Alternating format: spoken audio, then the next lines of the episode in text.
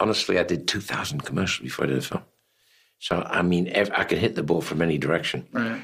And so I was always able to assess um, quite categorically, a little bit like I learned from advertising, am I communicating? If I'm not communicating, the ad's not working. I was in the editing room, I'm going, mm, this wrong. I, I could put my finger on what was wrong. So did you? Was everything at your disposal in terms of the most current cameras, the most current technology as you started out? Was it always? Were you No. always ahead of that curve? No, no, no. My current thing was finishing as an art student at the Royal College of Art, trained to be in advertising. Then I, I knew I would either go a little bit of advertising, or I would probably want to go into television, which is BBC, because that would get me close to directors. And I didn't know how to become a director. There was no film school. So I was set designer. I was a very good designer. So I was given a job at BBC immediately with no assistants. I just went straight and they gave me a play. And I was in there for three years as a bloody nuisance as a direct, as an art director. I was all, I learned to cheat bureaucracy and always get more money, more money out of, more stuff out of than the budget would allow. I was I was really good at that. And uh, then eventually at BBC, I was given a production course, learned to be a director. Two months course, I got a show. I was up and running. But um, it was a wonderful period in those phones. You know, there's no cell phones in those days. But uh, and I was already moonlighting, doing television commercials. I was working at BBC, which is sacred. You know, it's just about as close to getting your head chopped off if you can, because you're working for the competition. And I should carry around a little bag of coins because I knew every phone booth that worked from me to Chelsea, which I was doing a lot of commercials. Mm. And if I had a problem, I would call from the box saying, Problem? Any problems? I'll be there in an hour. Mm. And I'd go and set the television commercial and drive back to BBC. So it was like wonderful. It was, I was Speedy Gonzales.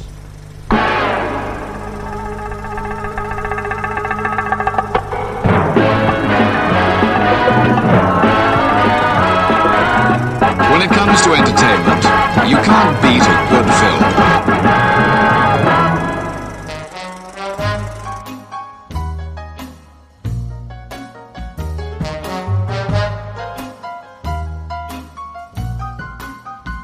Oh, the good life, full of fun, seems to be the ideal. Yes, the good life lets you hide all the sadness you feel. You won't really fall in love, for you can't take the chance. So be honest with yourself. Don't try to fake romance. It's the good life to be free and explore the unknown. Like the heartaches, when you learn you must face them alone.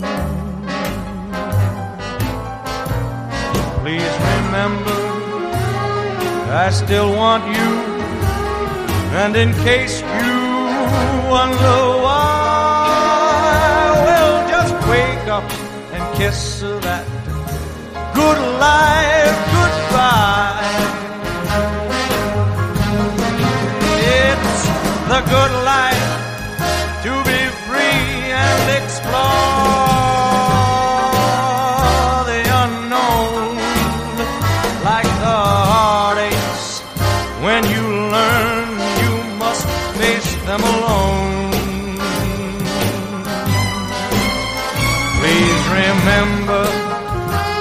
still want you and in case you wonder why well just wake up and kiss that good life goodbye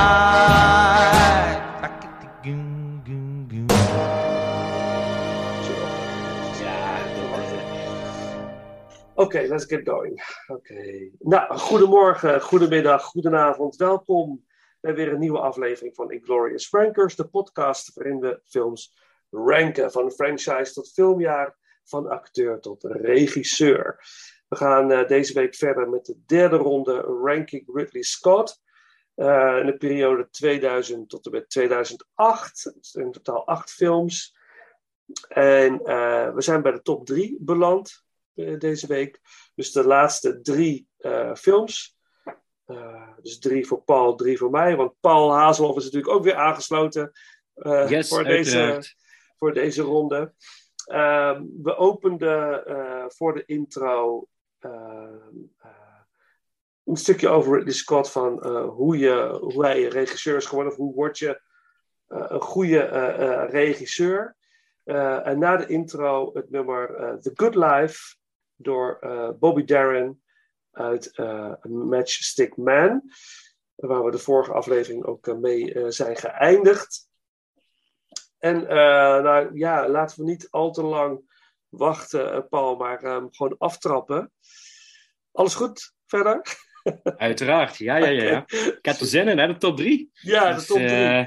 We gaan naar de, ja, oh, de top 3. Ik, ik, sta op het punt om, om, nog één wijziging te doen zelfs. Uh, tot op ja, het laatste moment. Te twijfelen. Ik denk, moet ik die niet naar 2 zetten en die niet naar 3? Dus ik, ah, mamma mia. Mijn, één, mijn nummer 1 is wel definitief, maar met 3 Twee, oh god, ik vind het zo Eén. lastig.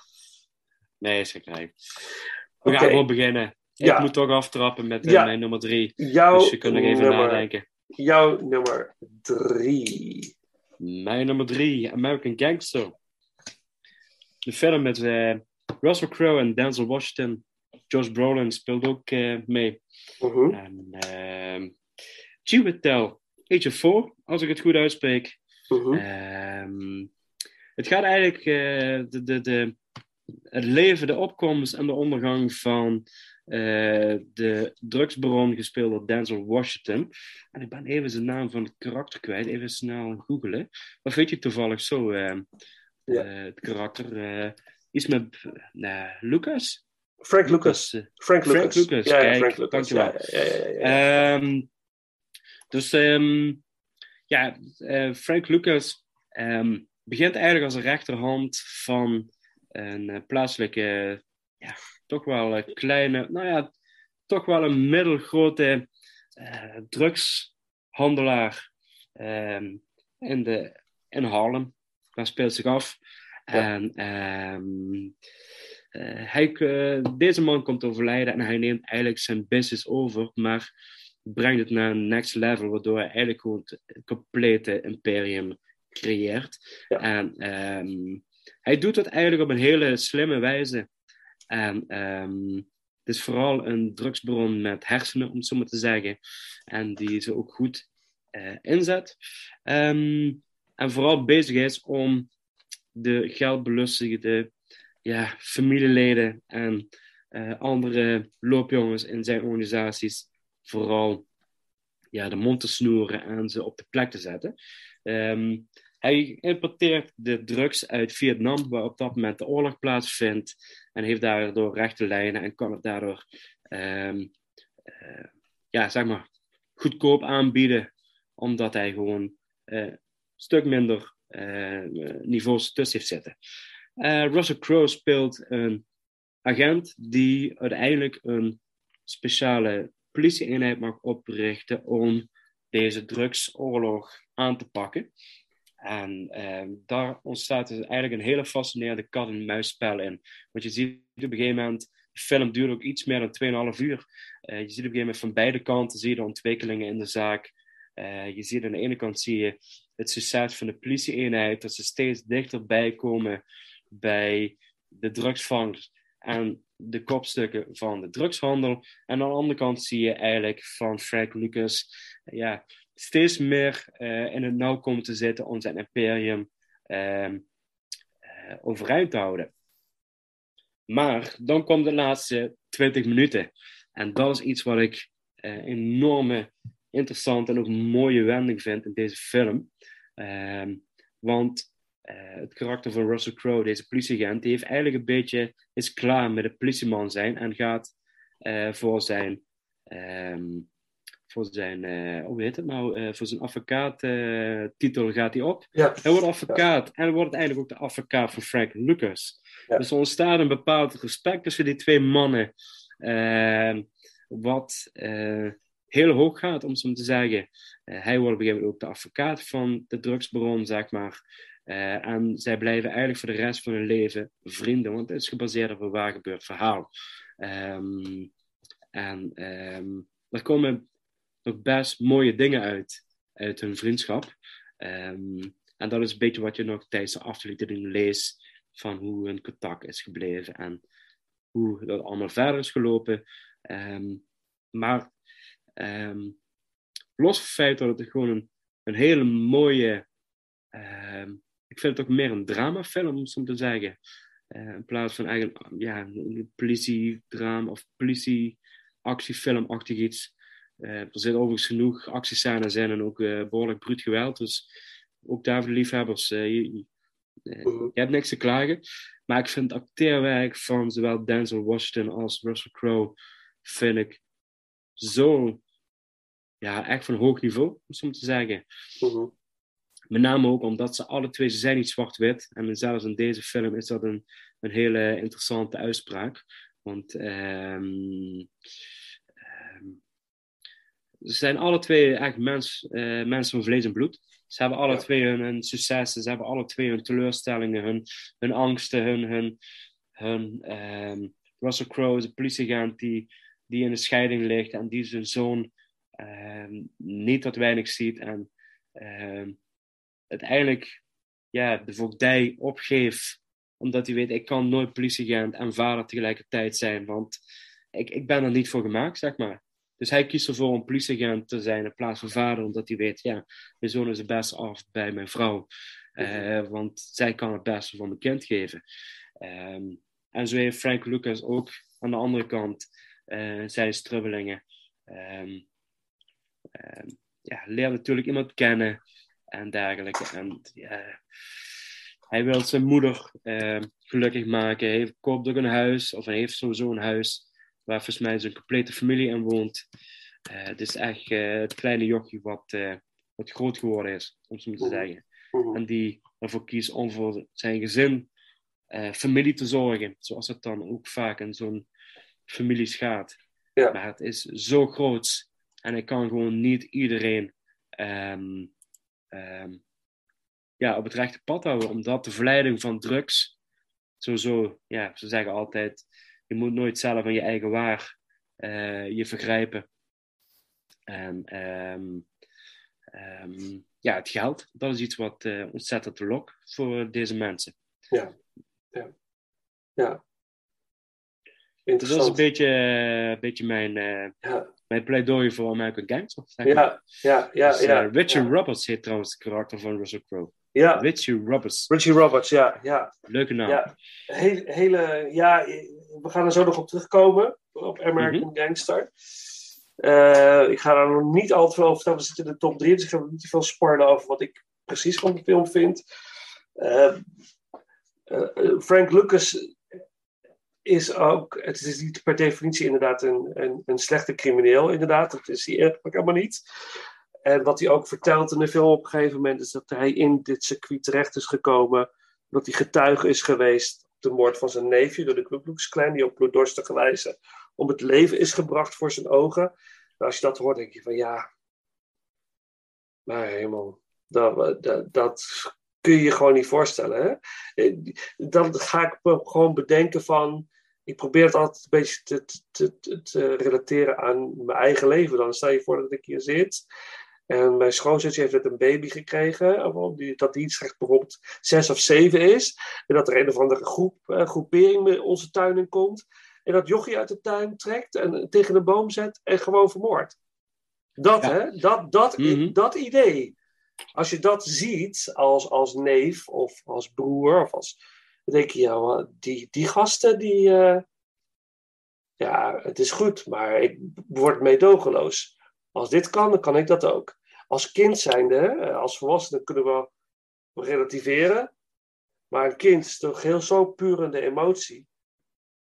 Ja, hij, hij is, hij is gevormd door, door de maatschappij. Hij is gevormd door de, de, de, het milieu waar hij uitkomt. Ja. Ehm, natuurlijk ook eh, de, de, de, de, ah, hoe zeg je dat? De, de, rassi, de, de, de rassenverschillen, de rassenscheiding en alles wat erbij komt kijken. Van, ehm, geen gelijke ongelijkheid, geen gelijke behandeling. Dat is natuurlijk dubbele wat ik nou zeg. Maar dat is allemaal wat meespeelt voor, voor, deze, voor deze Frank Lucas. Ehm, ehm, om zich gewoon, hij, hij doet dingen om gewoon zich staande te houden. Want hij weet, als ik het niet doe, doet het iemand anders. En ja. hij, hij- volgens mij zegt hij op een gegeven moment ook iets in de film. En ik weet niet, en je mag corrigeren als fout zijn, maar hij zei ook van, eh, ik, ik doe het omdat ik weet dat ik het op deze manier kan doen. Waardoor het, ehm, ik wil niet zeggen dat het meest veilig is, of het meest, ehm, meest ehm, ja, hoe zeg je dat? Nou, misschien moet ik het omdraaien. Zegt van als andere mensen zouden doen, dan zou het eigenlijk, zou het echt uitbreken in de oorlog. Ja. Hij weet er nog iets. Hij weet, hij weet gewoon, ik, ik heb het, de intelligentie en de netwerk om dit te kunnen doen. eh, zodat het op een goede manier gebeurt, zeg maar. Ja. Eh, Ja. En dat zie je op een gegeven moment ook in de films. Mensen die op een gegeven moment eh, ja, concurreren of in elk geval hunkeren naar zijn positie. Daar zie je direct bij van ja, als die in de markt komt, die, die, die knalt gewoon ieder overeind. Eh, dat, dat, dat, is, dat is Ja. geen goede keuze, om het zo te zeggen. Mhm. En, en, dat is, en ik weet ook even niet goed hoe ik het voor moet, maar hij laat gewoon heel duidelijk maken van, ik, ik ben de juiste man om dit te doen, want ik weet dat ik het kan doen. En hij heeft ook bepaalde steun vanuit de maatschappij en vanuit de, vanuit de, de samenleving, eh, in de wijk en de allemaal op. Ja. Want hij doet Ja. ook iets als een soort, hij heeft een soort respect en hij doet ook iets terug voor de, voor de, voor de samenleving met het geld wat hij heeft. En dergelijke.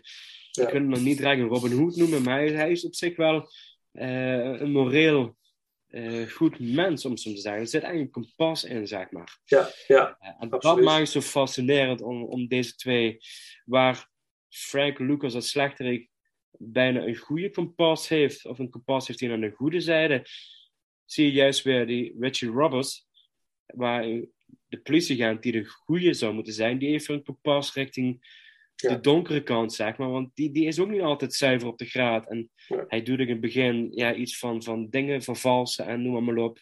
Dus die is ook niet... En dat is iets, daardoor komen die mannen steeds dichter bij elkaar te staan. En lijken ze eigenlijk veel meer op elkaar dan ze realiseren. Ontstaat er dus zo'n respect voor elkaar. ja. Dat gebeurt vooral in het laatste half uur op het moment dat eh, Frank Lucas, als ze in de verhoorkamer tegenover elkaar zitten, van, Mhm. dat ze gewoon alle twee merken van, hey, eh, jij bent niet zomaar een politieagent en jij bent ook niet zomaar een, een drugshandelaar, een drugsbron. Mhm. Eh, hier zit meer achter. Eh, dat, dat ontstaat iets en dat, dat vind ik in deze film ontzettend mooi in beeld gebracht. Mhm. Dat gewoon iedereen van vlees en bloed is en dat sommige dingen gewoon gebeuren in het leven en dat je daar geen zeggenschap over hebt. Eh, maar dat je daar wel het beste van moet maken. Ja. Dat je daar, eh, ondanks dat je bepaalde dingen doet, dat je nog steeds eh waarde normen hebt en dat je een, eh, een ruggengraat hebt. En dat is iets wat ik vaak ook in mijn eigen leven zeg van, het is niet erg om fouten te maken, maar hoe je met de fout omgaat, dat is hoe je, eh, hoe je in het leven staat en hoe je definieert eh, om in deze maatschappij te staan. Ik heb liever dat je een fout oplost, of dat je zegt, ik heb een fout gemaakt en ik ga proberen op die manier op te, dan gewoon, ja, ik heb een fout gemaakt, ja, sorry, dit is gebeurd. Ik draai Ja. om, ik doe alsof het nooit bestaat, zeg maar. Ja, ja. Dat is van- iets, eh, Van fouten, als, zodra je een fout maakt, begin je te leren. Hè? Dan, leer, je, dan leer je dingen. Dan dat, dat, eh, ja, ja, mooi, mooi. Maar we gaan het er zo verder over hebben, nog Absoluut, over American Gangster. Een stukje muziek uit, eh, uit deze geweldige film. Eh, het, de track heet Frank Lucas. Dus echt de track eh, over, over ja, muziek door Mark Streitenfeld. Die we al een paar keer eh, voorbij hebben horen komen. En dan gaan we over naar, naar mijn nummer drie. yes.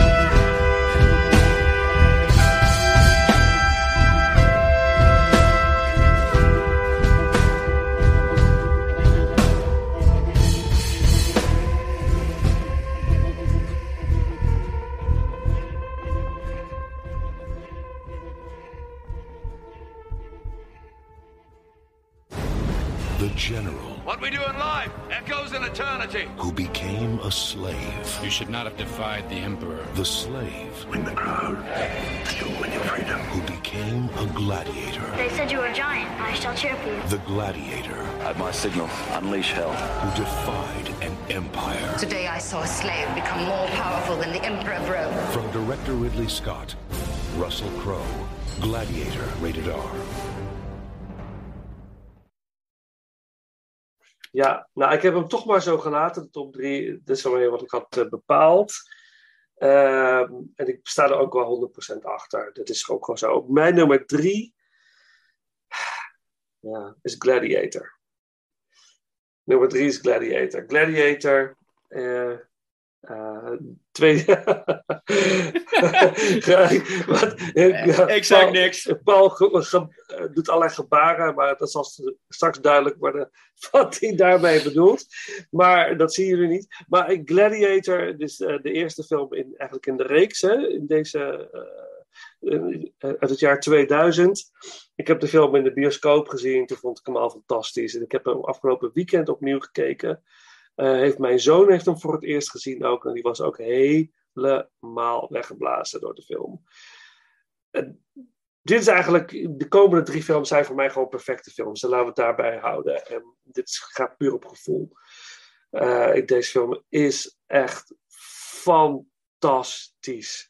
Alles aan deze film is klopt of zo. Ik, kan ook niks bedenken. waar ik dat vond ik minder aan deze film. Alles is zo goed. De acteerprestaties zijn fantastisch. Russell Crowe, wederom Russell Crowe natuurlijk. Maar eh, als Maximus, eh, die uiteind- uiteindelijk de gladiator wordt, lijkt een Romeinse soldaat is, een Romeinse legerofficier. Eh Jacqueline Phoenix in een van zijn eerste rollen als Commodus, dus de, de opvolger van Marcus Aurelius. Eh, zijn zoon, hè, de zoon van Marcus Aurelius, die hem eh, vermoordt om eigenlijk ervoor te zorgen dat hij zelf heerser wordt. Want Marcus Aurelius wil Commodus niet als heerser hebben, wat hij al inziet dat Commodus niet de juiste heerser is voor Rome. Marcus Aurelius wordt gespeeld door Richard Harris, wat een ongelooflijk charismatische acteur is. Nog steeds zo jammer eh, dat hij Dumbledore niet heeft kunnen voortzetten. Want zijn Dumbledore de andere is ook van geweldig, een geweldige acteur. Maar het haalt het niet bij de charme van Richard Harris. De, de- deze man heeft gewoon dit, dat charisma. Het is de- als hij verschijnt op het scherm, als hij begint te spreken bij stil. Ja. Het is een beetje het Herman van Veen effect. Als die man begint te praten bij stil, je het luisteren. Ga je luisteren. En, en dat heeft deze Richard Harris heeft dat, heeft dat ook heel sterk, vind ik. Eh. Eh, Hij is ook ja. zo geloofwaardig als, als eh emperor, als Ja. de grote man. Je gelooft direct van, Ja. dit is de grote man eh, waar het eh, Romeinse leger of rijk op gebaseerd is. Zeg maar. Ja, ja, ja, eh, ja, die grootheid, en hij heeft een relatief kleine rol en wel misschien wel een van de mooiste scènes in de hele film. Ja. eh, denk ik. Eh, Maar die grootsheid, die, die weet hij op zo'n manier over te brengen. Ja. eh, door zijn bijna timide spel, want dat is Ja. eigenlijk gewoon, wat je begint te zeggen, een oude, zieke man eh, Ja. geworden. Hij weet ook van, hij heeft gewoon niet lang meer, ondanks wat er uiteindelijk gebeurt eh, door zijn zoon. Ehm, hij maakt zich echt zorgen over, over ja, hoe het rijk moet achterlaten. En hij is gewoon echt bezig van wie is nu de juiste man en kiest daarvoor zijn generaal, Maximus. Ja, ja, ehm, ja. Prachtig, eh, ja. Ja, maar ook dit, dit moment dat er inderdaad confrontatie is. oh, Hij, wil eigenlijk Maximus als heerser, als zijn opvolger. En dat hij Commodus daarmee confronteert en ook zegt van, jij bent het niet. Jij bent niet mijn opvolger. Hij is daar heel direct over naar hem.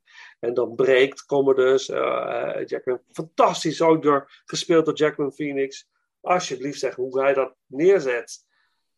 Eh, ongelooflijk, eh, ja, fantastisch. Maar dat, dat moment dat hij eh, zegt van oké, ik ben dus niet goed genoeg. Of ik, ik, doe, ik doe dus tekort al- als zoon. Als, als, en dan zegt hij, Richard Harris, van, van het feit dat jij dit voelt of dat jij tekort doet als zoon.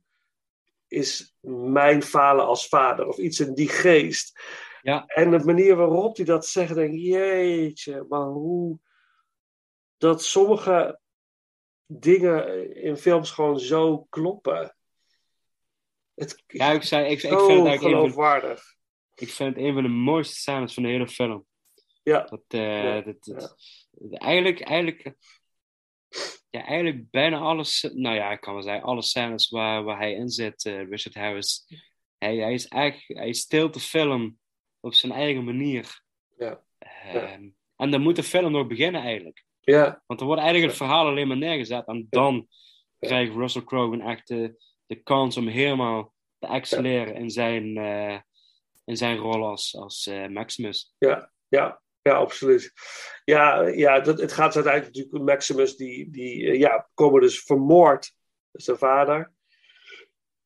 Omdat hij de heerser wil, wil zijn. eh, en dat gebeurt. En hij wil eigenlijk Maximus laten vermoorden. Zodat hij geen concurrentie meer heeft. Maar Maximus overleeft.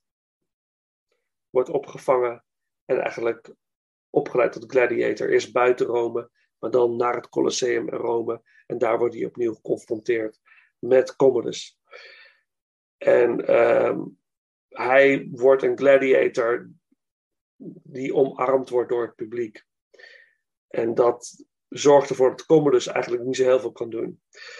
Eh, om zelf niet eh, gezichtsverlies te lijden.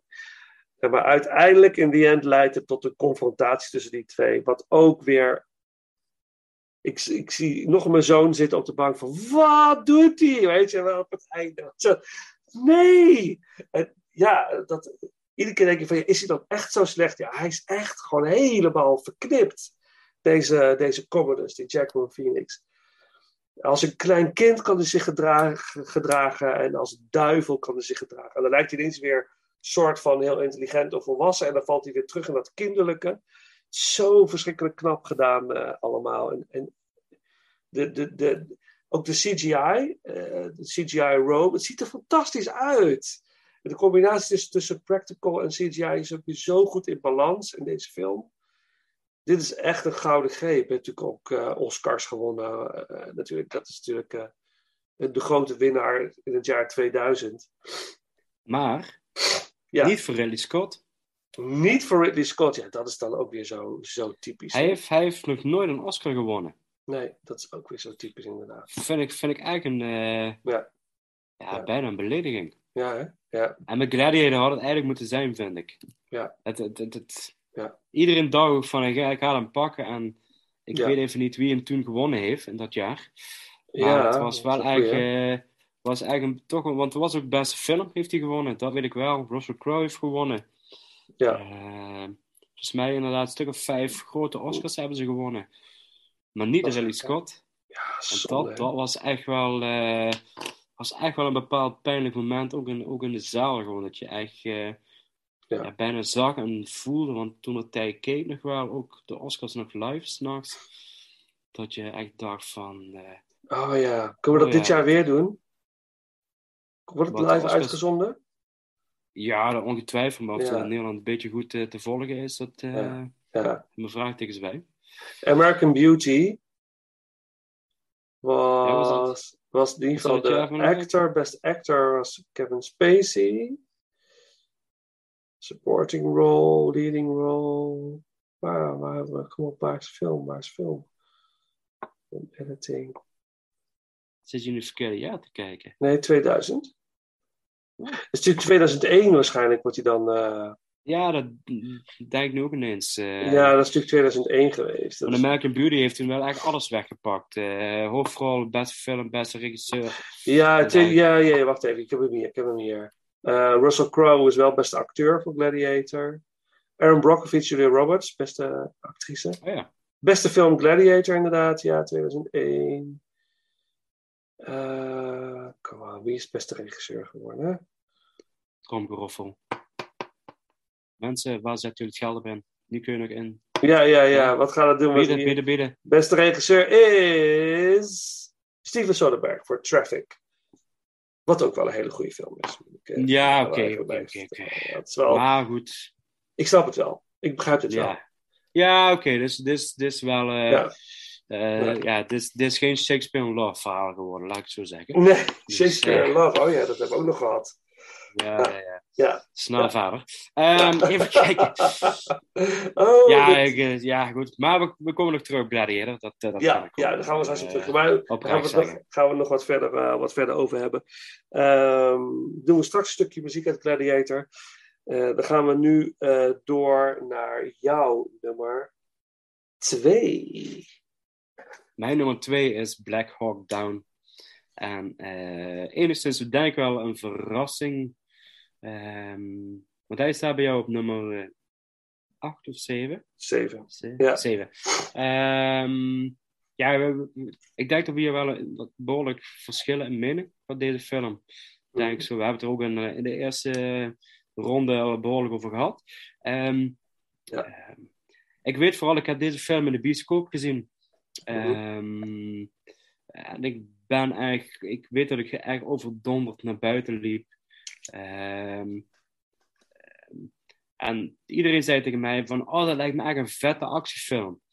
En ik had echt zoiets van, dit is geen actiefilm, jongens. Dit, dit is. Ik, weet niet of die, hoe die toen op de markt gezet is, dat weet ik op zich niet. Maar ik was vooral ehm, ja, op een bepaalde manier in shock. Op een bepaalde manier eh, bedroefd. ehm, hyper. Er, er ging van alles om me heen, om het zo te zeggen. En eigenlijk een mix van, van negatieve emoties als positieve emoties. Ehm, maar laat, laten we je wezen, aan actie geen gebrek eh, in deze film. Eh, dit is één grote militaire operatie van twee uur lang. Eh, afgezien van de eerste tien minuten, kwartier, waar, waar in de barakken wat, wat dialogen plaatsvindt. En maar zodra het gaat beginnen, is het één. Ja, alsof je meerent met de soldaten. Je krijgt je moment rust. Ehm ontzettend veel acteurs spelen in deze film mee. Eh, on, on, ja, ongekend, om het zo te zeggen. Ehm, Tom Harding speelt nog in zijn bijrol in de nasleep Ja. van zijn rol van eh Band of Brothers. Ja. Eh, heel veel echt jonge, on, toen uiteindelijk onbekende gezichten die later zijn doorgebroken. Ga eens gewoon voor de lol gewoon op IMDb kijken met alle acteurs die meespelen.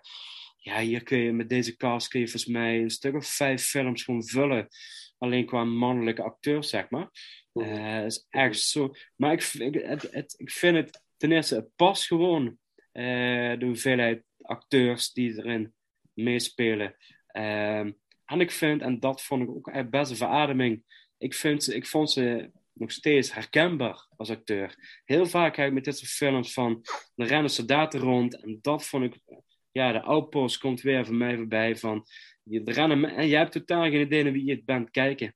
Want ze Mhm. lijken allemaal eh, door, op hetzelfde, door een uniform, door de cha- chaos. Wat en deze film, het was zo overzichtelijk, zo duidelijk van... Dat is deze soldaat, dat is deze ranger, dat is die eenheid. Dit is, dit is een, een militaire operatie voor deze film te maken, maar ook om deze qua montage zo in beeld te brengen dat het echt te volgen valt. Ehm, wat ik enorm, een- echt een enorm knappe prestatie vind. Om, om zoveel verhaallijnen en zoveel personages eh, echt gewoon uit elkaar te houden en overzichtelijk voor de kijker te volgen. Ehm, maar de afschuw van de oorlog eh, ja, druipt er vanaf, zeg maar. Dus, dus, dus, dus, ehm, het is gewoon een en ander lelijkheid wat betreft oorlog en het geweld en noem maar op. En eh, sommige dingen snap je gewoon niet. Het, is gewoon, dat, dat valt gewoon niet. Met gezond verstand kun je, kun je niet volgen eh, wat er gebeurt. Maar ik geloof oprecht dat dit de chaos van oorlog is. En dat mensen zo handelen.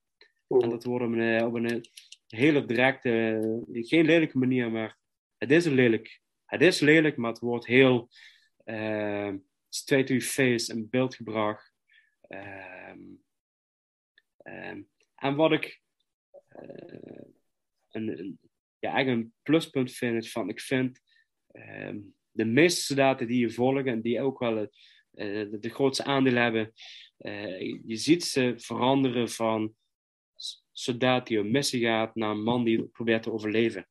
En daardoor zijn militaire skills inzet om gewoon thuis te komen, om maar even heel simpel te zeggen. En dat is iets wat ik enorm kon waarderen deze film. Van, dit zijn gewoon mannen, jonge jongens, van, van wat zal het zijn, 18 tot en met 24 jaar, die gewoon willen, maar in de, willen gewoon levendig uitkomen. Ehm, en ieder, iedere keuze kan gewoon de laatste zijn. Ehm, want ze zitten gewoon echt flink in de Amerikanen. En de Amerikanen worden ook vooral niet neergezet als, vind ik tenminste dan, en het wordt vooral niet neergezet als iemand die, ehm, die er wel even gaat doen. Wij, wij gaan op missie en wij regelen wel even. Mhm. Zoals je vroeger wel. eh, eh, het doet me altijd een beetje denken aan, aan de oude oorlogsfilms.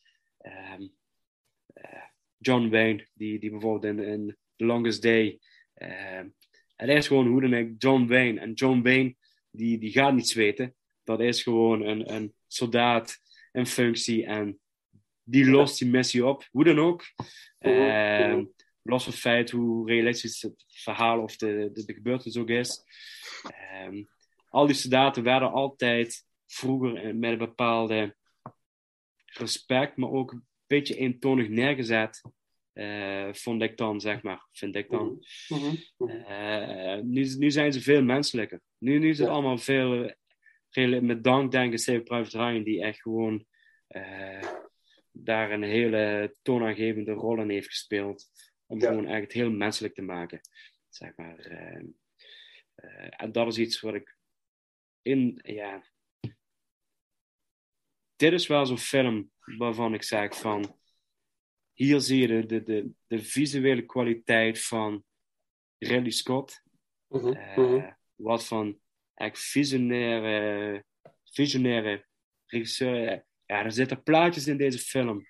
Met lichtgebruik en eh, ja, ongekend. Ja. Dat, eh, vooral die nachtscènes. Ik, eh ja, ik kippenvel gewoon. Eh, en het blijft lelijk. Het blijft hoe dan ook. Je weet, ik, ik weet niet hoe goed, ja, ik, denk, ik hoop dat ik het zo goed duidelijk genoeg uitleg, maar het, het, het is gewoon op een bepaalde manier gewoon echt lelijk. De inhoud is Ja. lelijk. Ja, ja, ja, dat hoe is het, het gebracht wordt, Ja, het wordt, ja. het wordt eigenlijk van... Ik vind het ook, weet je, Top Gun stond bijvoorbeeld bekend als een, als een PR-film voor, voor mensen, mannen bij de, bij de luchtmacht te krijgen, voor straaljaarperiode. Het werd echt, eh, eh, ja, dik aangezet, zeg maar. Ja, ja. Dit, dit, dit is echt gewoon een anti-oorlogfilm. Dit, dit, dit is zo lelijk. Dit, eh, eh, hier is niks moois aan, om het zo te zeggen. Je doet dit omdat je de- een bepaalde morale kompas hebt dat je vindt, ik ben soldaat en ik, ik moet mensen in probleemgebieden helpen. Ja. Maar niemand wil het zijn, want niemand wil het doen eigenlijk. Nee. En dat is iets eh, wat, ik, wat ik in deze film eh, kan waarderen. Ik vind het wel mooi dat je dat zo zegt. Dat geeft mij ook wel een ander beeld eh, richting deze film. Ik was misschien ook door, door alles wat er nu in de wereld gebeurt een beetje gekleurd. Bij het kijken van deze film, van wil ik dit nu wel zien of zo. Ik ben ook wel Oh, heel- dat snap ik volledig hoor. ja, ik ben ook wel heel voor, voor geconfronteerd worden daarmee hoor. Ik wil mijn ogen er niet voor sluiten. Dus het is wel, eh, maar weet je, dus ja, ik, ja, begrijp, begrijp, begrijp Nee, ik snap het volledig. Ik, ik heb hier een stapel met allemaal nog oude oorlogklassiekers liggen. Zoals Mhm. eh, The Battle of eh, Bulgari eh, en dergelijke. En Patton. Ik wil ze allemaal nog eens een keer graag gewoon kijken. Ja. Maar het voelt gewoon niet goed om nu deze film op te zetten in deze Nee. tijd. Dat ik denk Nee. van, ja, ik Nee. heb er eigenlijk geen zin in. Want het, het klopt gewoon niet. Ik, het- op dit moment past gewoon entertainment, om toch maar even zo te zeggen, entertainment met realiteit.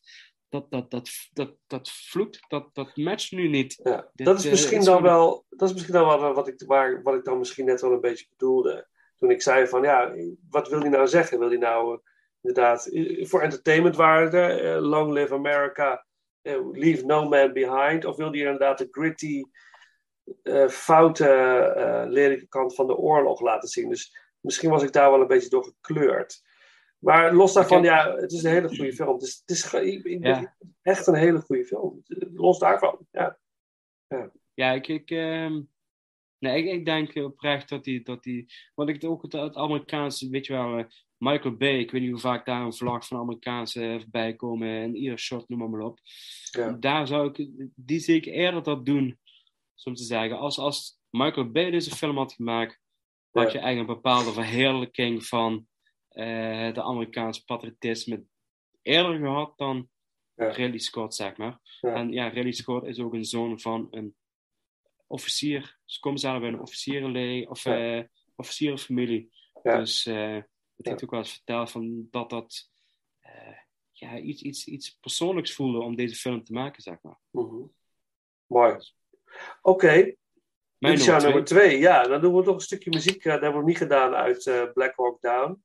Prachtige soundtrack, moet ik al zeggen, van Hans Zimmer. Eh, het nummer heet Stil. Komt twee keer voor in de film. Volgens mij ook tijdens de aftiteling. Stil, door Hans Zimmer. En dan eh naar mijn nummer twee.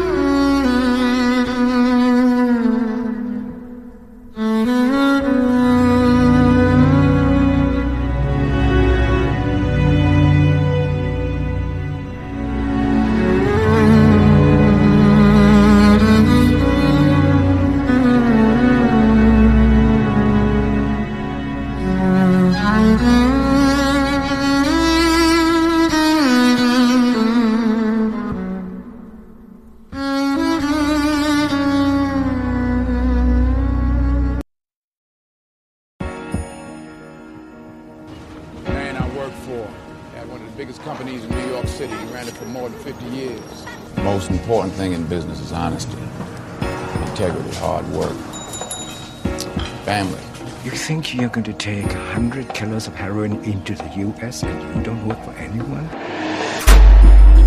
My investigation indicates that Frank Lucas is above the mafia. Either you're somebody or you're nobody. Ja, mijn nummer twee. je hebt Goodfellas. Je hebt The Godfather. Je hebt Casino. Je hebt Heat. Allemaal films waar ik zo verschrikkelijk van hou. eh, Die ik echt zo, zo... Die kan ik keer op keer op keer weer kijken. Dat vind ik zo fantastisch. En er is nu een film bijgekomen in het rijtje. Want die had ik nog niet gezien. American Gangster. Pinocchio. Oh. Ja, Pinocchio. ja, American de, Gangster. de live-action versie uit de jaren negentig met de CGI Pinocchio. Wat trouwens niet een hele verkeerde film is trouwens, best wel leuk. Oké, maar, even te zeggen. eh, Ah, maar ja, ja, nee, dat maakt niet uit.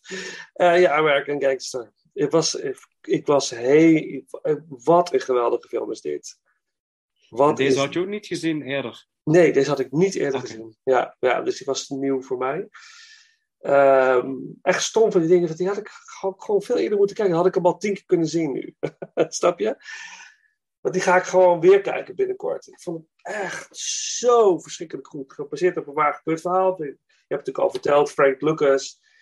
Die eh, eigenlijk eerst een, een, een, een, sidekick was van een andere eh, crime lord. En hij was eh, de eerste donkere Afro-American drugs, drug lord. Die zeg maar echt de power had. En dat konden ze ook niet geloven in die film. eh, zodra Richie Roberts, gespeeld door Russell Crowe, komt van dit this is a black guy who has complete power over Harlem, konden ze niet geloven. Ze dachten dat hij juist zijn nek bleek, wilde. Daarom bleek hij ook zo lang buiten beeld. Ja? Omdat ze Ja, eigenlijk, ze waren even, even, heel, even heel lullig gezegd, ze waren eigenlijk gewoon op zoek naar een blanke, eh, blanke man. Ja, ja. Ja, hoe, hoe stom het ook klinkt, maar ja. het kan niet. Kan niet gewoon. En, Ja. eh, en dat wist hij gewoon heel ontzettend goed en daarom Ja, ja. maakt hij daar gebruik van. Ja, ja, ja, wat fantastisch. Een fantastische rol van Denzel Washington. Misschien is het na, nou, misschien is het wel eh, mijn, mijn favoriete rol van hem. Hij doet het zo subtiel. Uh, hij, is zo, hij is ergens zo sympathiek, maar ergens ook zo gevaarlijk. Eh, weet je wat, hij exporteert wel een product, of importeert eigenlijk een product eh, richting Amerika, wat gewoon mensenlevens kost. Eh, Blue, Blue Magic. Eh, eh, onversneden, pure heroïne bijna. Eh, wat hij rechtstreeks uit de Gouden Driehoek eh, importeert. Hè? Vietnam, eh, Burma, weet je, die, uit die contraien. Hij heeft gewoon een contactpersoon daar. En het wordt gewoon rechtstreeks vervoerd. En eh, ja, het is natuurlijk super geliefd, want het is eh, puur spul, dus het werkt goed. Het is inderdaad goedkoop, dus er wordt flink gekocht. En ja, en, en- dan Ru- Russell Crowe die een soort manhunt op touw zet om, eh, om hem te krijgen. En daarbij ook nog gestuurd op een gigantische corruptie binnen de politie. Wat in het begin van de film al aangewakkerd wordt, als hij een, ik weet niet, miljoenen dollars vindt in een, eh, of een miljoen dollar vindt in een, in een kofferbak. Ja, Oh, wat- kofferbak, ja. ja, wat eigenlijk dus eh, smeergeld is, waardoor politieagenten eh, dus eh, eh, wordt achtergehouden. En hij levert het in. Hij houdt het niet voor zichzelf, hij levert het in. Daarmee maakt hij zich totaal niet populair bij zijn collega's. Dus dat, en dat, ja, dat speelt ook nog mee op de achtergrond. Dus en die Russell Crowe heeft ook nog een worstel met, met zijn ex-vrouw en zijn kind, allemaal gedoe. Dus het is niet een heel makkelijk leven. Eh, prachtige rollen ook trouwens van eh, eh, Josh Brolin, die een corrupte agent speelt. Echt een, echt een nasty, ah, vervelende fan. Oh. Hij, had, hij had wel een pooierjas mogen hebben. Ja. Die pooierjas wat Denzel Washington op een gegeven moment draagt, die had hij mogen hebben. Ja, maar dan ja. was het echt zo'n kingpin geweest. Oh, maar hoe hij, hoe, hij hoe hij aan zijn eind komt zonder spoilers. Oh, ik gunde het hem niet, dit einde. Laat ik het daar. Dit voor. Ah, wat een smerige vent. Maar goed, dus ik zat. Ik, geweldige film. Een geweldige soundtrack. Een geweldige opbouw. Eh, Het, het, is een hele. Het is een hele eh, eh, hoe zeg je dat? Een, een, een biografie van deze, Mhm. deze crime lord. En, en mooie rol ook gespeeld eh, door eh, de actrice die, zijn, die de moeder van Frank Lucas speelt. Die op een gegeven moment ook doorheeft eh, waar haar zoon in zit. En die confrontatie die hij dan met zijn moeder heeft, is kort, maar heel ontroerend. Dus er zit zoveel in deze film. Rub, Ruby D. Ruby D. Ja, maar het zit zo, er zit zoveel moois in deze film. En het is, het is bijna een meesterwerkje. En daarom past het tussen die, tussen in die categorie. Ehm, eh, van Casino en Goodfellas en Godfather. En, Heat. Heat. En vooral naast de Heat. Eh, waar wij het nog over gaan hebben dit jaar. In een van de podcasts over die film. Waar, Oh ja, waarschijnlijk. Ja, ja, ja, ja, ja. waarschijnlijk zeker over die film ook. Maar eh, zonder al te veel verder te verraden. Maar het, ja, we hebben het, je hebt natuurlijk al heel veel over verteld. Ik, ik vind het misschien wel een van de, van de beste films van Ridley Scott. Dus in de Ja. totale ranking zal die ook heel hoog komen te staan, eh, verwacht ik. Hij scoorde ook eigenlijk een 7,8 op, eh, op IMDb. Dat is echt Ja. hoog voor, eh, voor Ridley Scott zijn oeuvre. Ik, Ja. Het is eh, de tweede best scorende titel van deze acht films op IMDb. Oké, wel, oké, ja. Dus eh dat is maar één film die hoger scoort, een 8,5. Eh Ja. De rest zit allemaal een, lager, om het zo te zeggen. Ja, Ehm, ja. Dit is wel absoluut een film eh, waar, ik, waar ik wel op zit. Ik denk dat Denzel Washington had hier echt wel eh, in de prijzencircus mogen meedoen met deze film. Ja. En de film op zich had ook wel wat meer liefde mogen hebben en meer waardering voor het grote publiek. Ja. Ehm, Want dat ze eigenlijk, ja, de mensen hebben verwachten eigenlijk te veel een, gewoon een actieflik, om het zo te zeggen. Ja. Eh, Ja. Van ordinair eh drugsbron ten opzichte van de politieagent. Ja. Eh, niet niet zo'n drama-thriller wat het nu is, om het zo te zeggen. Is, het, is die genomineerd voor Oscars? Niet, hè? Weet ik niet. Dan zal ik even snel moeten kijken.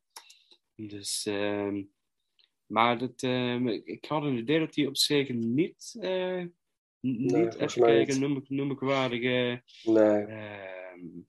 Ik heb ook wel de verlengde versie gezien van 175 minuten. Is die, bestaat die? Ja.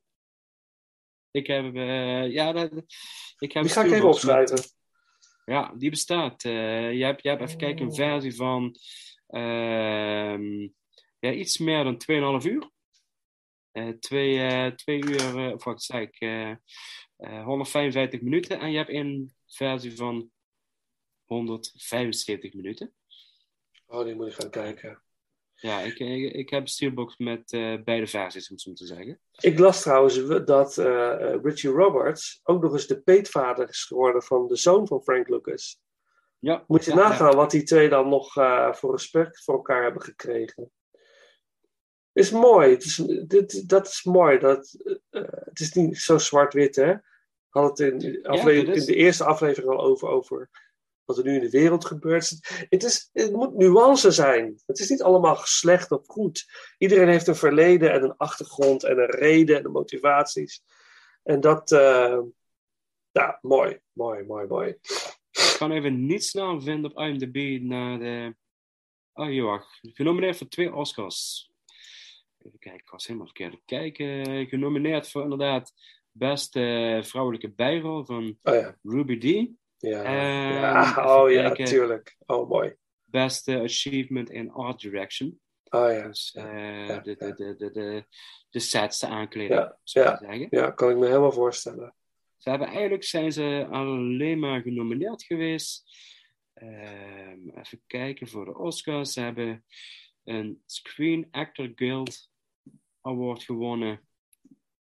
Ja, eigenlijk zijn het vooral, ja, ze hebben gewonnen vooral een hele kleine prijzen ehm circus, om het zo te zeggen. Ja. Dus eh, bijvoorbeeld de Afro-American Film Critic Association. Oh ja. Daar hebben ze dus gewonnen bij de Best Supporting Actress eh, van eh, Ruby D. Even kijken.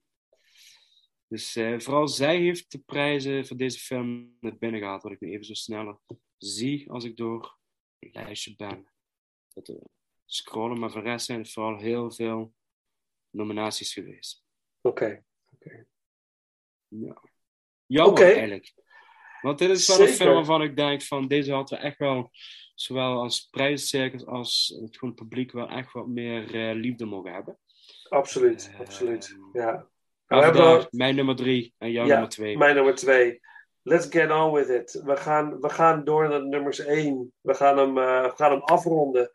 Wat, Maar wat... we kunnen hem, eh, ja, mijn nummer één. Mijn nummer één is eh, geen verrassing, Gladiator. Ja, Eh, ja, deze ja. was waarschijnlijk wel een beetje mijlenver aan te zien komen.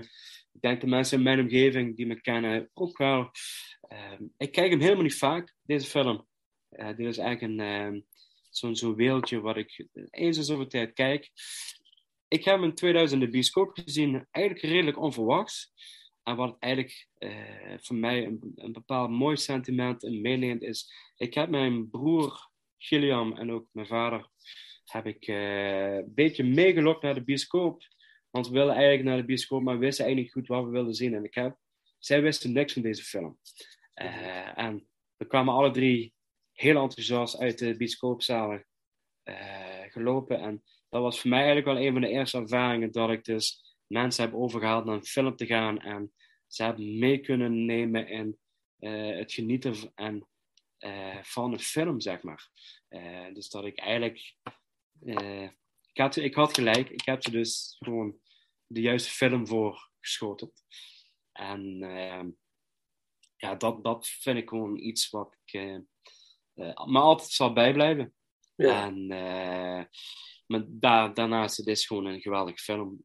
Wat ik zojuist ook bij jou eh, een ranking aangaf van... eh, ja, dat... eh, ik vind het ontzettend moeilijk om te zeggen van... waar zit de film dan slecht in? Want ik, vanaf het begin dat slagveld in Duitsland begint, tot de dialogen met inderdaad Richard Harris, ja.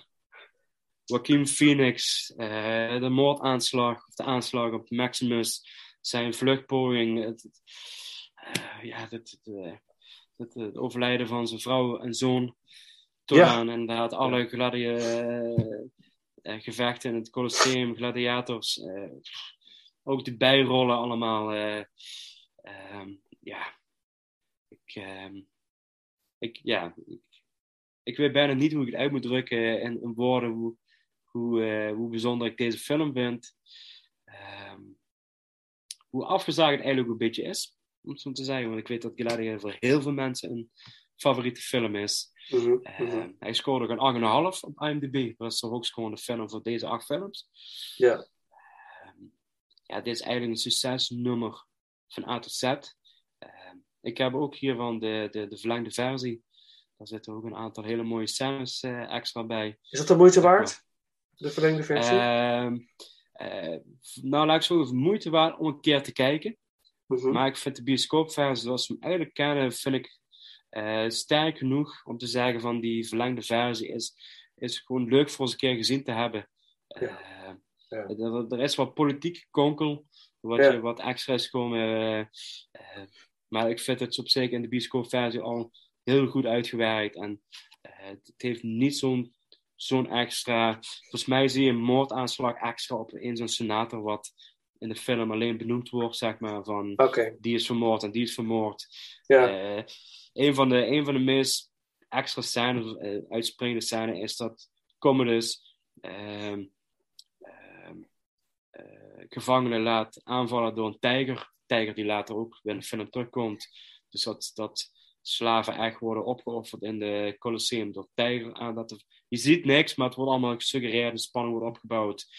En eh, de, de soldaten die, eh, de, die eh, Maximus hebben laten ontsnappen, die worden geëxecuteerd. En daar is ook een bepaalde scène eh, eh, waar Commodus eh, ook helemaal uit de plaat vliegt. En dat is op zich wel oké, maar nogmaals, eh, niet, niet zodanig toegevoegde waarde ik zeg van, dat moet je echt zien om de, beter, echt beter, of de film beter te laten maken. Oké. De, de film is vijf sterren en dat blijft hij ook. En dat is, Ja. is alleen maar extra, om zo te zeggen. Eh, prachtige muziek van Hans Zimmer en ook eh, Ja. Lisa Gerard. Ja, ja, ja, ja. is ook een van de eerste soundtracks die ik ooit gekocht heb eh, in mijn leven. Dat, eh, ja, dat, dat, eh, Ja, het is wel, de soundtrack is een van, een van de mooiste filmsoundtracks eh, uit de filmgeschiedenis. Nog steeds, ja. Ja. Als, ik hem hoor, het blijft ontroerend. Het blijft echt, eh, ja. kippenvel met momenten. Eh, Gaan we zo een track van draaien, man. ah, heerlijk. We gaan, we Heerlijk. gaan het doen. We even heel veel stilstaan bij de acteur Oliver Reed. Ja, die, die drie rol. weken, die drie weken eh, eh, voordat Er zijn eh, twee de andere dingetjes die ik wil zeggen. Maar inderdaad. Oliver Reed. Ja, ja die, Die, die, eh, die, stierf hè, een paar weken voordat eh, de, de filmopname stopte. En ze hebben eigenlijk eh, door body doubles en eh, hebben ze, en met CGI hebben ze hem. ehm, Nou, zijn sterfscène hè, in de film. Ja. Dat is eh, precies ook de scène die ze, die ze moesten naproduceren uit de computer. ja, ja maar, Dus, maar, eh, hoe, maar hoe knap is dat gedaan, Paul? Je Ja, ziet het niet. dat- Als je het niet is- weet, zie je het niet. hè? Nee.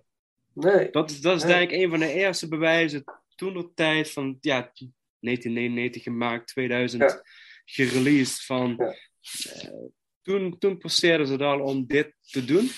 En ze hebben het natuurlijk heel slim gedaan. En dat, eh dat, is- dat is echt hele slimme keuzes gemaakt. Maar ja, ik vind het wel echt eh, waar, waar het nu de laatste nou, tien jaar misschien iets gebruikelijker geworden is om zoiets toe te passen. Denk aan Paul Walker, die toen met Fast and Furious 7 is overleden en nog scènes moest afmaken.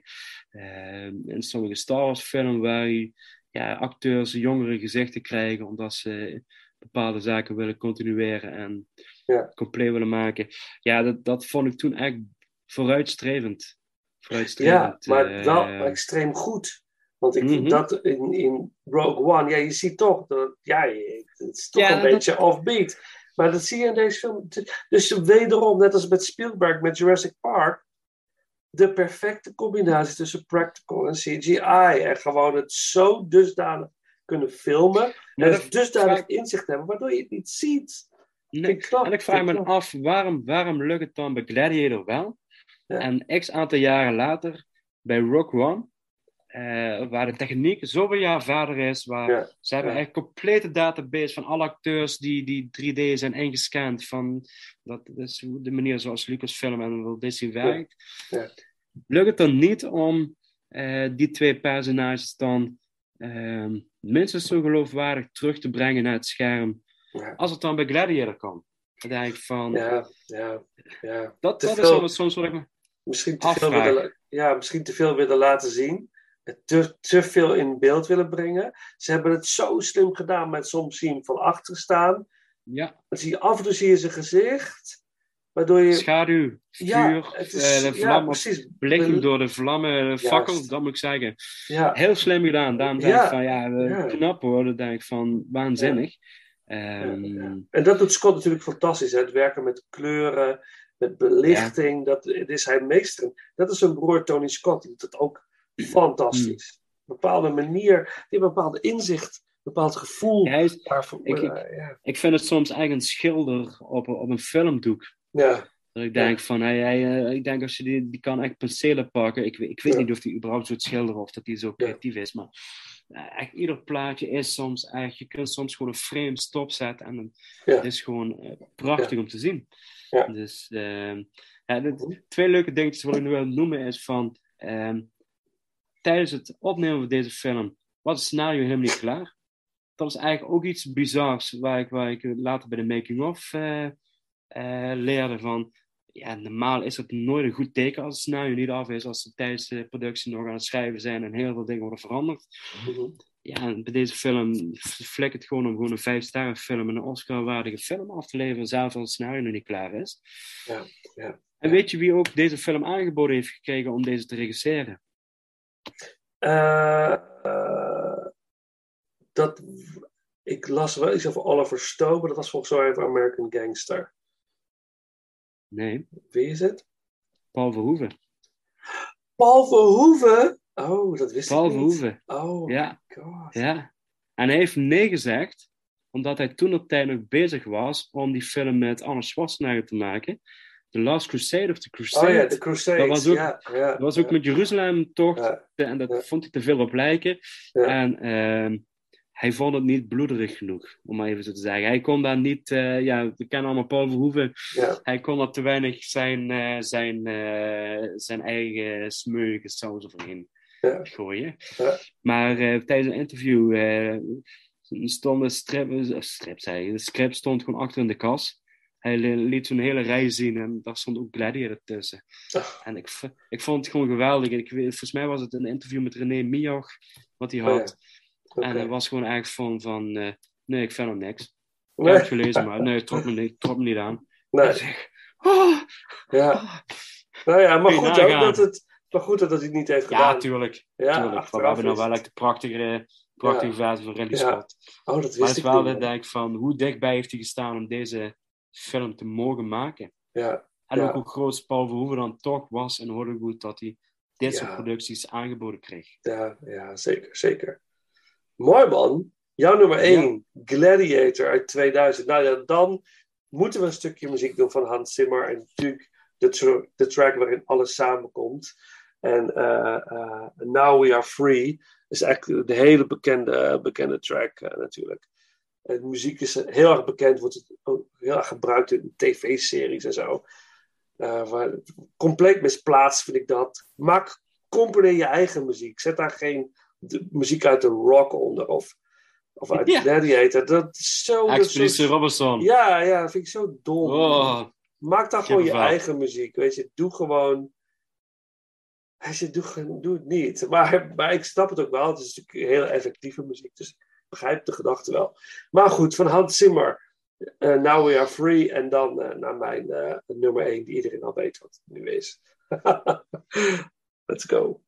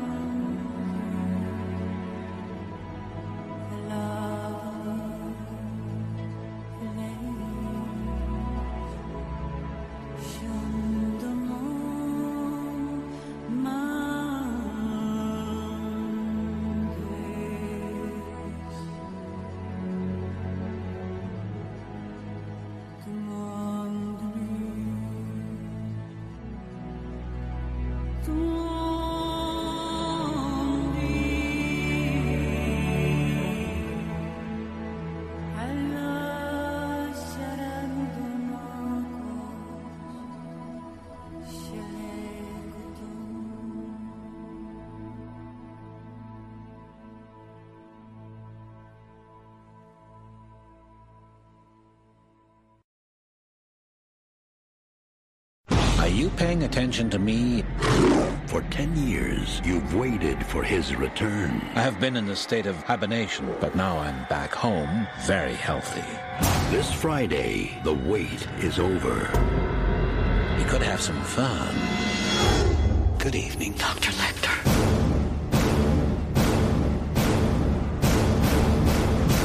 Hannibal. See you around. Rated R.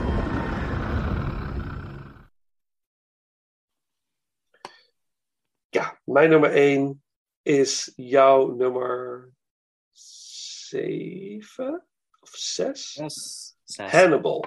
Ja. Had ik Hannibal. niet verwacht. Nee, ik denk dat heel veel mensen dat niet verwachten. Eh, omdat het helemaal niet zo'n hele geliefde film is, Hannibal. Het is eigenlijk een, een best wel verguisde film. Ik heb de laagste score van deze acht films. ja, de la- ja, ja, IMDb. ja, ja, ja. En het is wel even, het is mijn favoriete film in de reeks. Hij staat voor, voor mij boven Silence of the Lambs. Eh, en dat maakt niet dat Silence of the Lambs een slechte film is. Ik dat er overal bij vermelden. Want het zijn twee totaal verschillende films. Het is niet hetzelfde. Eh Silence of the Lambs is, is een duistere, hele kleine, beklemmende film. En Hannibal is, is een grootse, groots epos bijna. Eh,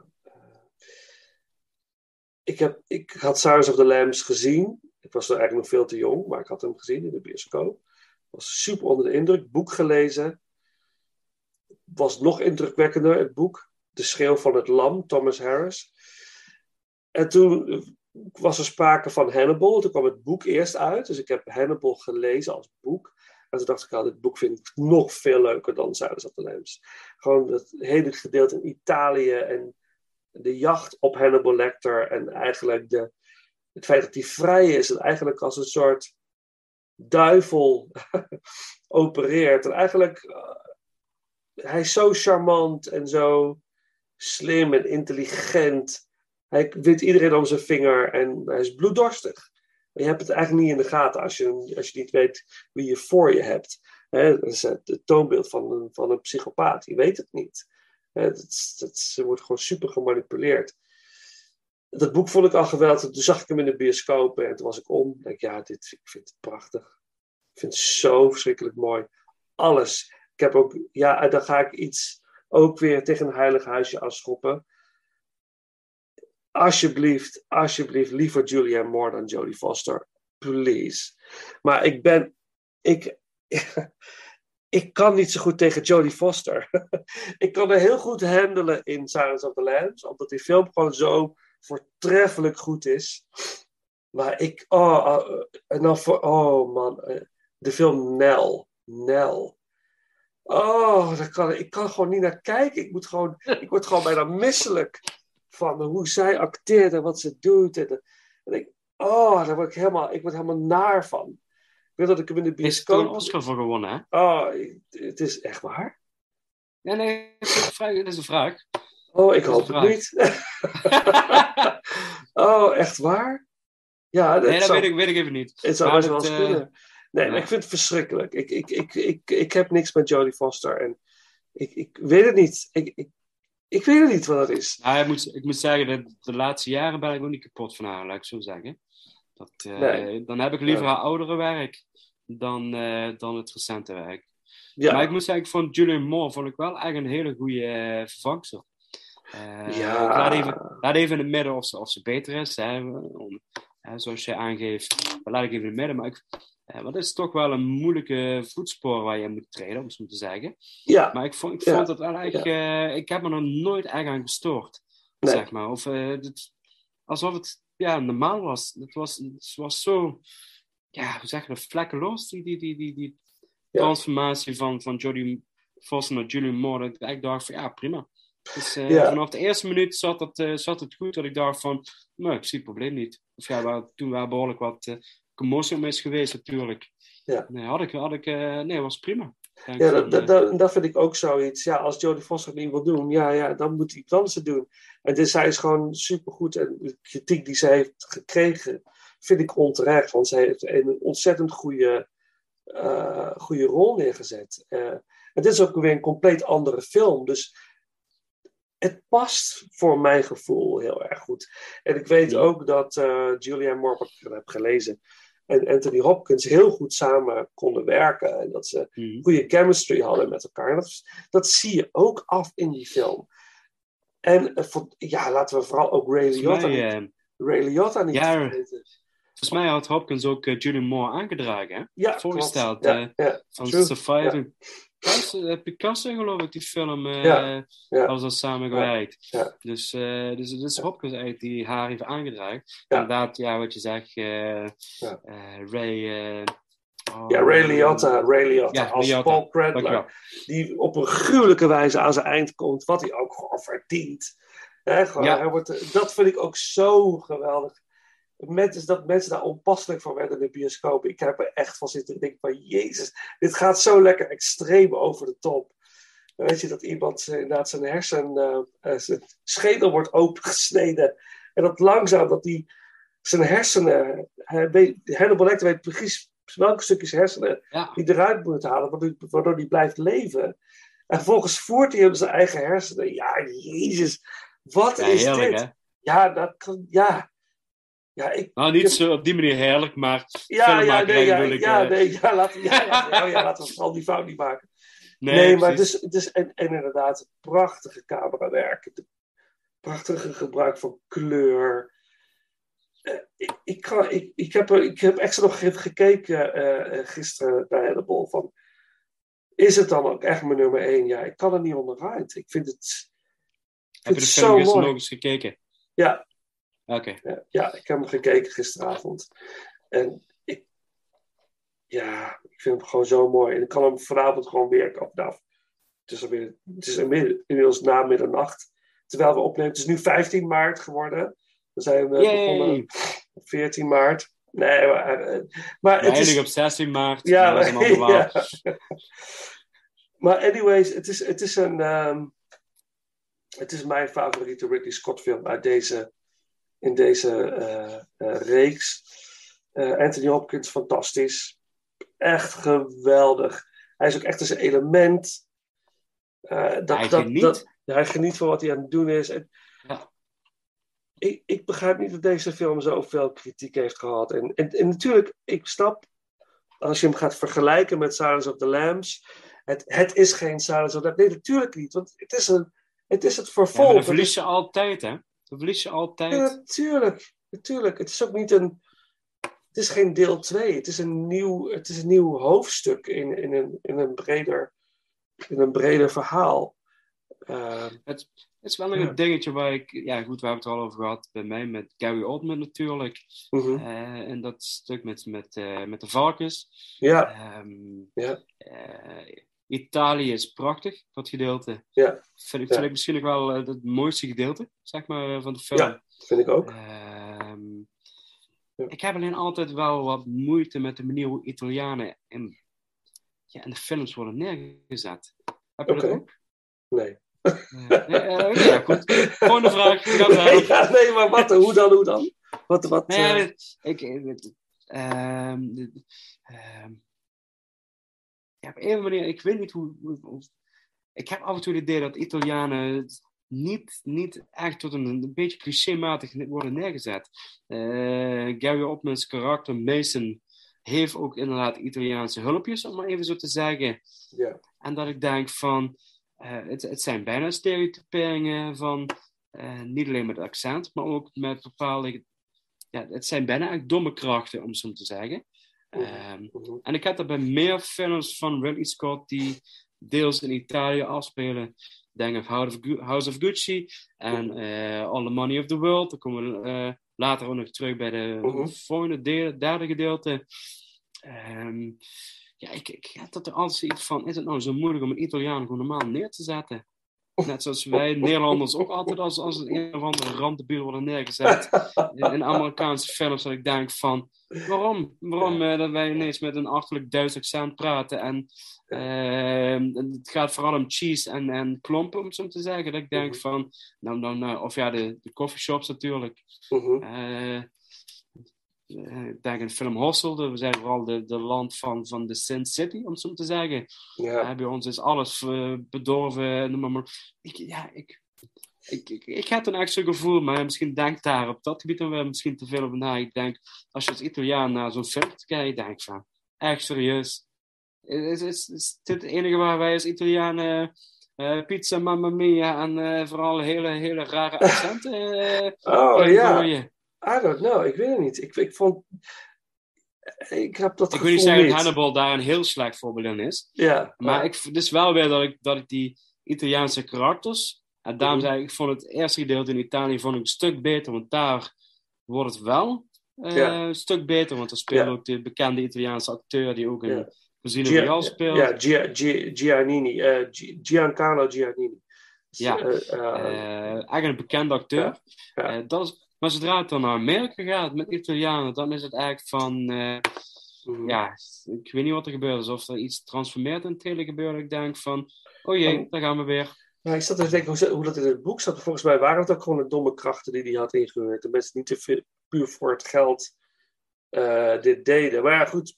Nou ja, maar goed, je hebt domme krachten en domme krachten, denk ik dan. Hè? Van, je kunt inderdaad van, je hebt gewoon personeel die gewoon je werk doet, om het zo te zeggen. Ja. Maar ook qua kleding, dat ik bijna denk van, ze lopen bijna een tuinbroek rond en eh, met bepaalde hoedjes op en een kooltrui, dat ik denk van, ja, nee, ze hebben ergens met Italiaans platteland iemand van eh, weggeplukt en we gaan jou in Amerika ergens in de stal zetten, want je moet wel eh, gevaarlijke zwijnen moet je fokken en eh Ja, voor, eh, ja. Mason Virgin, of weet je ook. Ja, ja. Ehm, Ja, know. Ik, ik heb het nooit zo bekeken. het is dat, maar ja, het zou kunnen. Het zou kunnen. ja. Ik heb het zo, Maar nooit... goed, eh, eh, ja.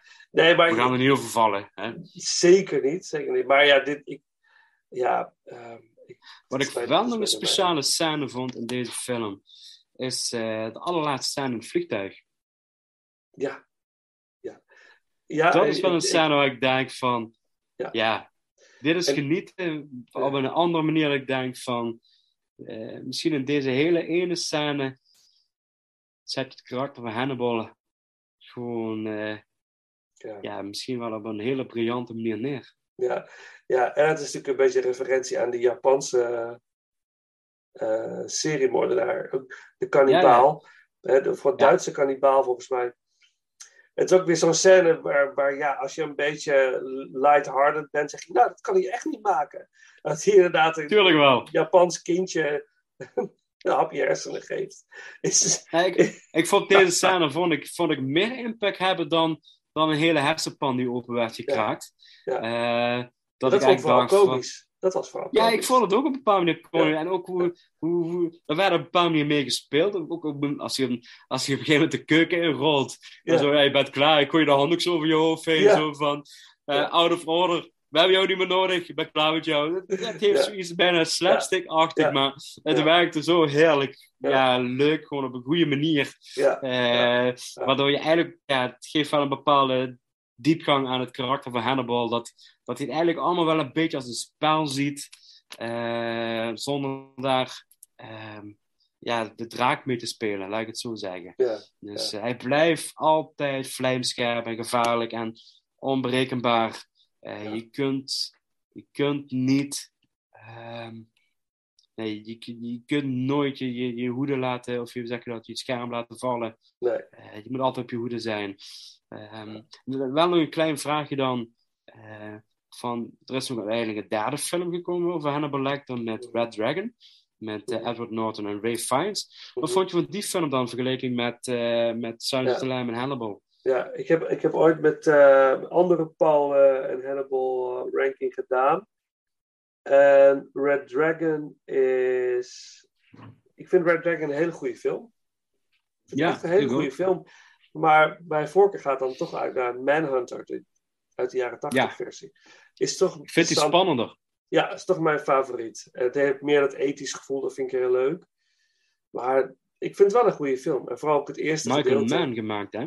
Ja, Michael Mann, ja. Heat. Miami Vice. Ja, Yes. ja. En Heat, inderdaad. Ja, ja, maar dat, dat, dat, ik vind Red Dragon heel goed. En ik vind de openingscène Dat is eigenlijk een Hollywood film, hè? Ja. Echt een Hollywood film. Ja. Dus, eh, terwijl, terwijl Manhunter is echt zo'n zo'n zo'n ouderwets, inderdaad, jaren tachtig.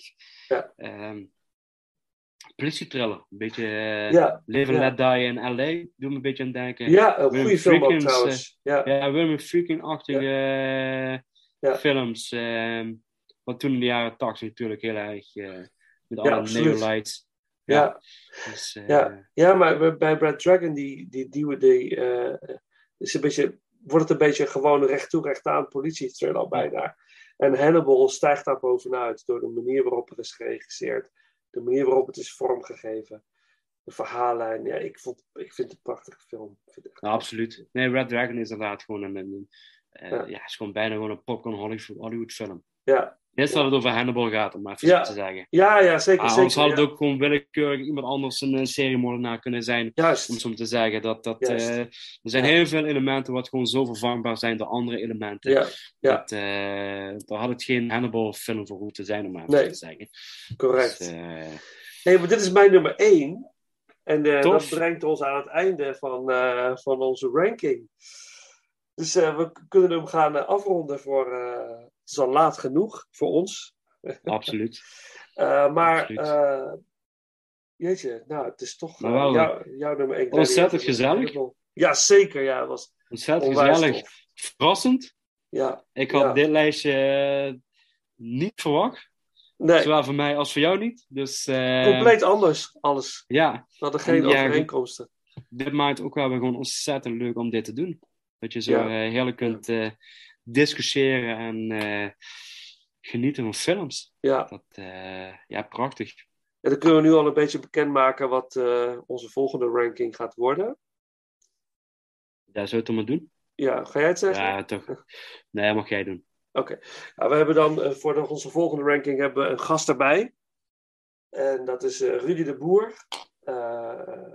Je kunt hem vinden op Instagram onder Rudy de Boer Filmeducatie. Dat is een man die lezingen geeft over films, filmsanalyses doet.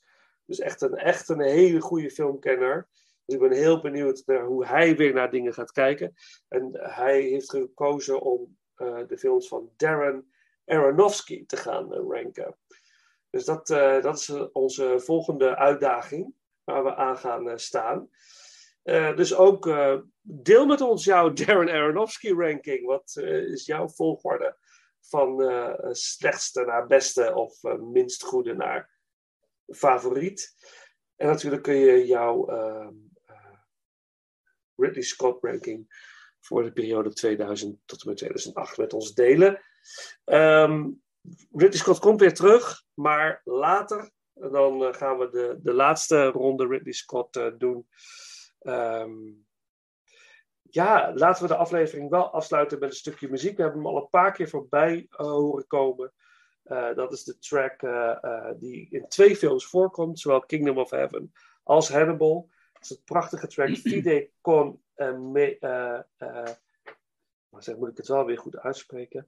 Fide cor meum, eh, gecomponeerd door Hans Zimmer. En het, het lijkt een beetje alsof het een bestaand klassiek stuk is, maar het is echt speciaal gecomponeerd voor de film Hannibal, hergebruikt in eh, Kingdom of Heaven.